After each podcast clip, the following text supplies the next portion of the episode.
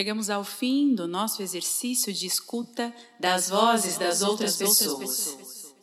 Por vezes, em meio a esses destroços desse mundo corrompido e acabado, essas vozes ficam encurraladas, encurraladas nos estigmas, estereótipos, violências cotidianas que vão se naturalizando no decorrer dos dias. Fica difícil encontrar saídas. Daqui eu vejo e sinto tudo isso. E falo repetidas vezes que o mundo já acabou e vivemos hoje nos escombros. Como? Como o mundo acabou? Houve uma época que o mundo se corrompeu com pandemias. Não apenas uma pandemia.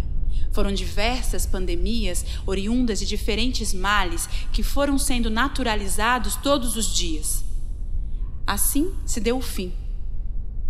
Mas continuo teimosa, teimosa em concluir a minha missão de mostrar essas vozes que estão construindo, propondo e agindo.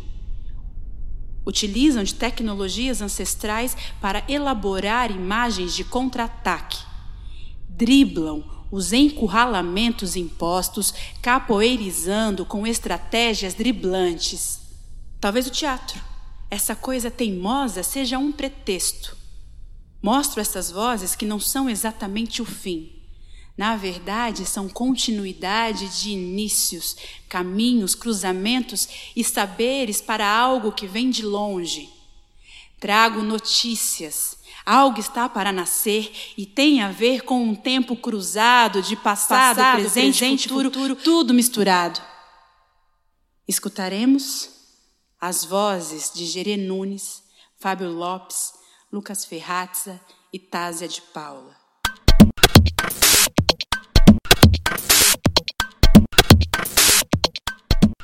Fala das profundezas desenha o desamparo a partir de suas personagens.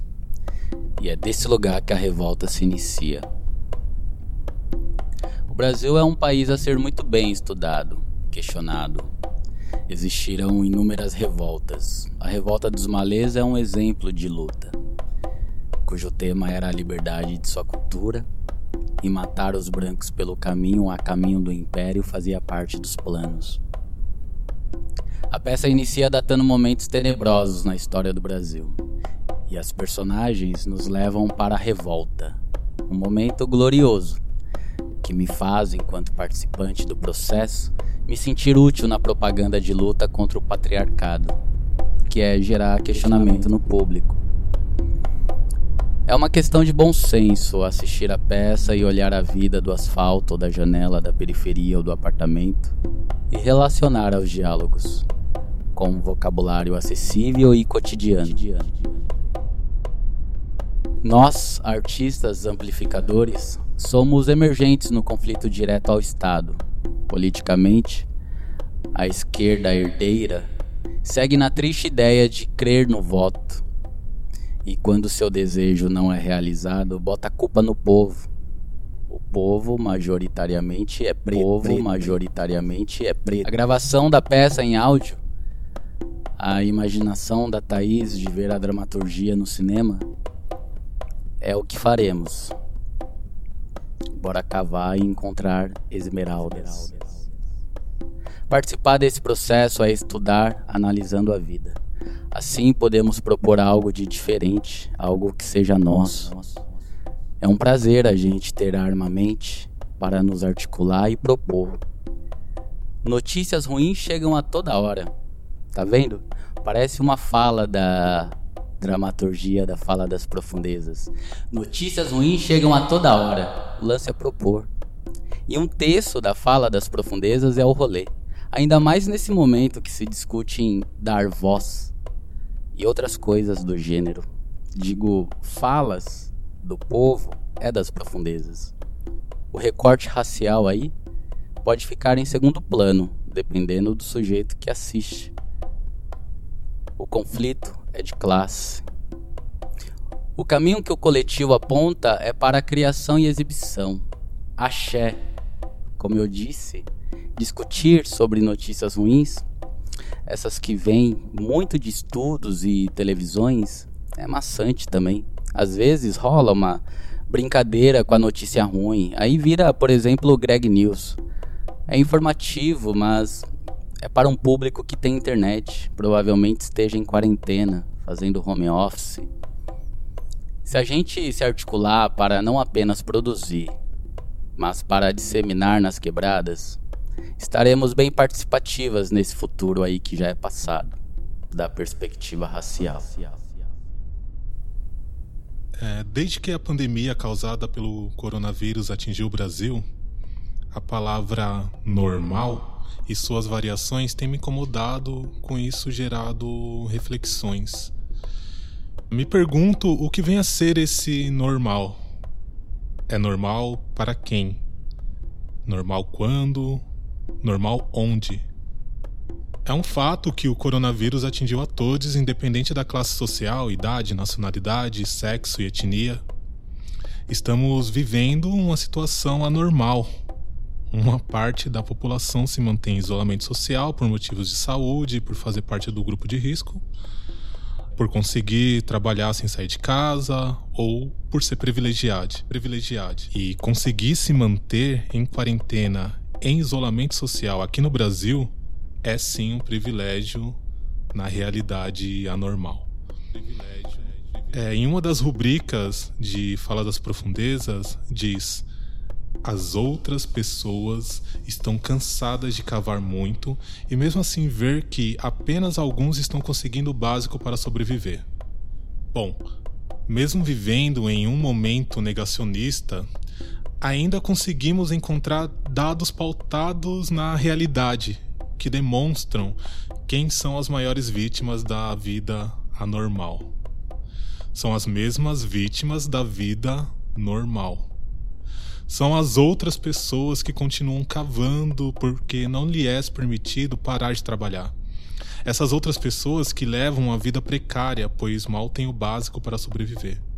Essas outras pessoas continuam sendo as vítimas da vida normal, da vida anormal e da vida do chamado novo normal. Dia a dia continuamos recebendo notícia das outras pessoas em situação de desgraça infelizmente. Em Fala das Profundezas, ao longo do texto, percebe-se que há uma iminente revolta para acontecer.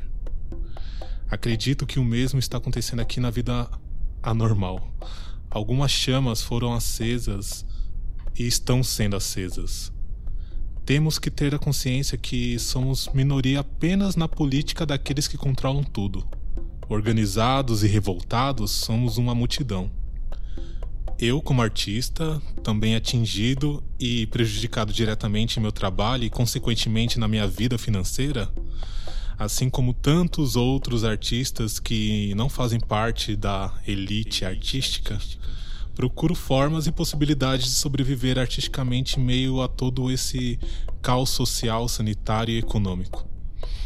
É que para alguns é apenas um momento de exceção. O novo normal foi criado apenas para que aqueles que controlam tudo se sintam menos culpados em relação às outras pessoas. Uma forma de criar uma suposta empatia para dizer que estamos todos no mesmo barco. Todos os dias penso como vai ser meu retorno aos trabalhos presenciais com o público. Como vai ser a recepção do público à peça Fala das Profundezas Todas as vezes que revisito o material do Fala das Profundezas, algo novo é agregado à minha percepção como ator. Não sei quando vamos voltar e estrear nossa peça, mas acredito que a potência cênica e dramatúrgica de Fala das Profundezas vai acender várias chamas no público que for viver essa ficção conosco. A personagem que interpreta na peça, o homem, traz em sua subjetividade a hesitação de quem está consciente das causas da sua condição social e suspeita de formas possíveis de mudar não só para si próprio, mas para todos os seus. Provocado por Luísa, ele dá a entender que enfim vão juntos provocar mais outras pessoas para fazer coro e tentar mudar suas vidas. Acredito que essa vai ser a energia e atitude que vão despertar em nosso público. Bom, Por hora, continuo atento e me fortalecendo para esse retorno, mesmo sem nunca ter parado, apenas impedido parcialmente. Impedido parcialmente. Falar das profundezas porque é preciso sempre ser estratégico. Falar para as profundezas quando parece ser necessário carregar sempre algum tipo de esperança nas costas. Falar com as profundezas quando precisamos comunicar e olhar para os nossos. E produzir entre as profundezas quando a gente geralmente produz com o que tem. Esse é o meu sentimento enquanto artista e produtor negro do espetáculo Fala das Profundezas, onde produzo uma equipe inteira de pessoas pretas. Realizar um projeto artístico financiado dentro de uma lógica de política pública, onde somos uma exceção e uma minoria, é ainda nos debruçar sobre as profundezas. Entender que por estarmos aqui temos a obrigação de mostrar ao mundo que somos bons e suficientes para mostrar e dar a satisfação dizendo por que estamos aqui. Ainda precisamos mostrar a enxada e falar que quem cavou isso tudo fomos nós. Ainda precisamos explicar e comprovar nossas mãos calejadas para estar aqui, comunicando entre vocês, mas nunca de fato junto de vocês. Sou somos aliados de nós mesmos, somente de nós mesmos. Fazer arte entre os nossos é cair em diversos lugares generalizados. E quando digo isso, é porque espera-se que artistas pretos façam coisas de preto. O público consome nossa arte consome porque vende, porque nossos produtos artísticos são de qualidade, porque lotamos teatros e espaços culturais, espera e pensa isso de nós. Fazer arte para nós, ainda que não seja sobre nós, acaba sendo acaba sendo principalmente porque a arte contemporânea brasileira foi obrigada a reconhecer que estes corpos sempre estiveram na cena, ainda que dito isso com veemência só agora. Gosto quando Rosana Paulino diz: a arte negra no Brasil não é moda, não é onda, é o Brasil. Somos o Brasil porque desde sempre fomos a maioria. Só que agora não é mais ok que essa exclusão seja tão descarada assim. Mas ainda acaba sendo. Em outras ocasiões, enquanto produtor, produzi artistas brancos em todos os níveis de possibilidades de financiamentos artísticos, públicos ou privados, valoriza-se e paga ainda muito mais por trabalhos de pessoas brancas. A cultura da ajuda de custo ainda permeia nossos trabalhos. Os editais e políticas públicas ainda não possuem a obrigatoriedade de contemplar projetos de grupos e coletivas negras Acessamos diversas instituições passando por constrangimentos que outros corpos não passam. Comemoramos nossas conquistas sabendo que isso é o mínimo, que isso é uma pequena reparação de um longo período histórico. Mas, ainda assim, tentam nos empurrar a cultura meritocrática das oportunidades. Depois de tanto tempo, nos dão o mínimo e chamam isso de oportunidade. E por essa lógica, a única oportunidade que eu enxergo é a de tomar tudo que é nosso de volta. Estar em constante produção deste trabalho artístico me faz enxergar semelhanças, mas nunca coincidências. Semelhanças entre lutas, entre dores e formas de se expressar artisticamente e entre o que reverbera de nossa ancestralidade e nos une. Somos fortes e lindos juntos, e a gente precisa repetir para acreditar. Somos fortes e lindos juntos. Sou grato por trabalhar para os nossos, ou melhor, de poder trabalhar para os nossos, e não repetir uma lógica massiva de prestação de serviço, mas sim de prestação de contas. Produzir nas profundezas é falar o óbvio todos os dias, é cavar com enxada com as mãos, é transformar falsas oportunidades como possibilidades de sobrevivência. Foram três anos de processo, né? em estudo e aprofundamento cênico do texto Fala das Profundezas, do Gabriel Cândido, a partir da publicação em 2018 pela editora Javali. E por algumas vezes, para mim, a atriz dessa montagem, tinha uma sensação que a nossa análise e criação, que tudo que a gente construía ali, que a gente falava de algo que, apesar de muito legítimo para nós, que era uma manifestação de um desconforto próprio do nosso grupo, da nossa bolha. Uma minoria restrita e até mesmo artisticamente privilegiada, pode-se dizer assim. Artisticamente privilegiada. Ainda que partindo de pessoas pretas, corpos pretos. Então, quando a pandemia chegou e o caldeirão tornou de vez, né? Eu acho que aconteceu uma mudança de chave assim para mim, que foi a partir disso que eu comecei a sentir as pessoas terem uma percepção de um caos coletivo real e elaborar algo que nos aproximava, que nos aproxima desses nossos pares de uma forma tão escancarada desse jeito, eu acho que possibilita a gente ir mais a fundo, assim, sabe? Ir fundo mesmo, assim, no sentido do que, que a gente está fazendo enquanto, enquanto arte, enquanto atrizes, atores, profissionais do teatro envolvidos nesse, nessa construção, porque isso, acho que isso fortalece uma urgência do nosso propósito, uma urgência de realizar o nosso propósito a partir do momento que a gente aproxima com esse público, vendo ele, né, nessa transferência de público para até mesmo personagem, assim. Então, pra gente fica fica um, um desejo maior ainda, sabe? De revelar, de revelar esse nosso processo que antes a gente fazia entre nós, na, nessa nossa bolha, mas de compartilhar isso, né? De debater juntos apontamentos, descobrir, mesmo sendo esses apontamentos às vezes duros e sendo nós as pessoas mais afetadas. Então, essa não minoria, essa não, essa minoria. não minoria preta e operária passa a se reconhecer prejudicada de fato vitalmente afetada, né, com, com a pandemia.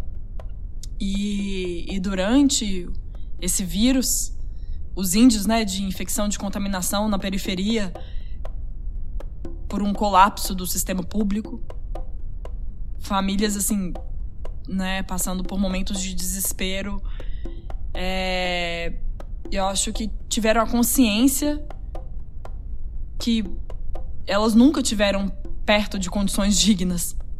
Né? Elas nunca usufruíram de fato do bom e do melhor desse país. Muito pelo contrário. Então, eu acho que houve uma, a consciência da ilusão do que era a realidade antes, sabe? Que o normal de antes nunca foi normal para ninguém, para nenhuma dessas pessoas. Então, eu acho que hoje, no meio do caos dessa pandemia, a percepção que o resultado dessa conta sempre teve vermelho, nunca fechou essa conta. E a nossa comunicação com a sociedade enquanto dentro do teatro, eu acho que ela abre portas, sabe, para a gente espelhar essa realidade e espalhar essa crítica. Propondo, propondo novas articulações, né? Disso que a gente fala em cena. Se um dia, eu acho que se um dia essa pandemia realmente acabar, de fato, Acho que a gente precisa ter muita certeza que a gente não vai voltar para o mesmo lugar que a gente estava, sabe? Que nada pode ser como era antes. Porque se antes, inclusive, nunca foi favorável, nunca foi bom pra gente, nunca foi justo, nunca foi digno, pelo menos para a maioria, né? Que sempre cavou nessa terra. Então o que, que a gente vai fazer? E é justamente disso que a gente fala em cena, que a gente fala no palco. Como, como nos percebermos em crise de importância e como que isso nos afeta cada vez mais, principalmente quando a gente se depara com a nossa fragilidade, com a diferença estrutural nessa sociedade, assim. O que, que a gente que faz? A gente faz? Em cena a gente propõe, a gente propõe um grande movimento, um desassossego, uma inquietação, através da manifestação dos nossos desejos, da aproximação das nossas ideias, da descoberta das nossas reais ideias, mesmo que elas partam de trajetórias tão distintas, né? Pensando na construção da minha personagem, da Nelly, da, da Fina e o Tato. São muito específicos esses corpos, essas, essas, esses discursos, né? E mesmo assim, de formas tão distintas, a gente propõe esse, esse encontro, esse choque, choque embate. Então a gente quer enxergar esse encontro não como uma solução, mas como uma, uma janela. Uma janela que pode ser expandida, sabe? Quando você ah, abre uma janela. sua frente e, e com isso acontece uma expansão de ideias, novos horizontes para as questões sempre problematizadas e nunca resolvidas. Uma hora, uma hora a luz do sol tem que entrar ali. E o que, que vai acontecer depois que essa poeira baixar, né? A gente ainda não sabe. Na verdade, a gente ainda não deixou de cavar. Essa poeira, inclusive, nunca deixou de subir. Mas o que a gente aponta é pro despertar dessas nossas ideias, das nossas consciências, das nossas relações e principalmente das nossas vozes. São essas vozes. Esse que é o falo das profundezas. Paramos por aqui. Assim cumpro a minha missão de anunciar que algo está para nascer, emergindo dos escombros. São vozes propostas. Você escutou mesmo? Escutou? Você me escuta? Você me escuta? Minha voz é de uma frequência de setembro de 2020 em um mundo acabado. Você me escuta? Me ouve? Estamos propondo. Algo está para nascer, é pura teimosia, gosto disso. Algo está para nascer. Você vem ou você vai ficar aí parado nos escombros? Algo está para nascer.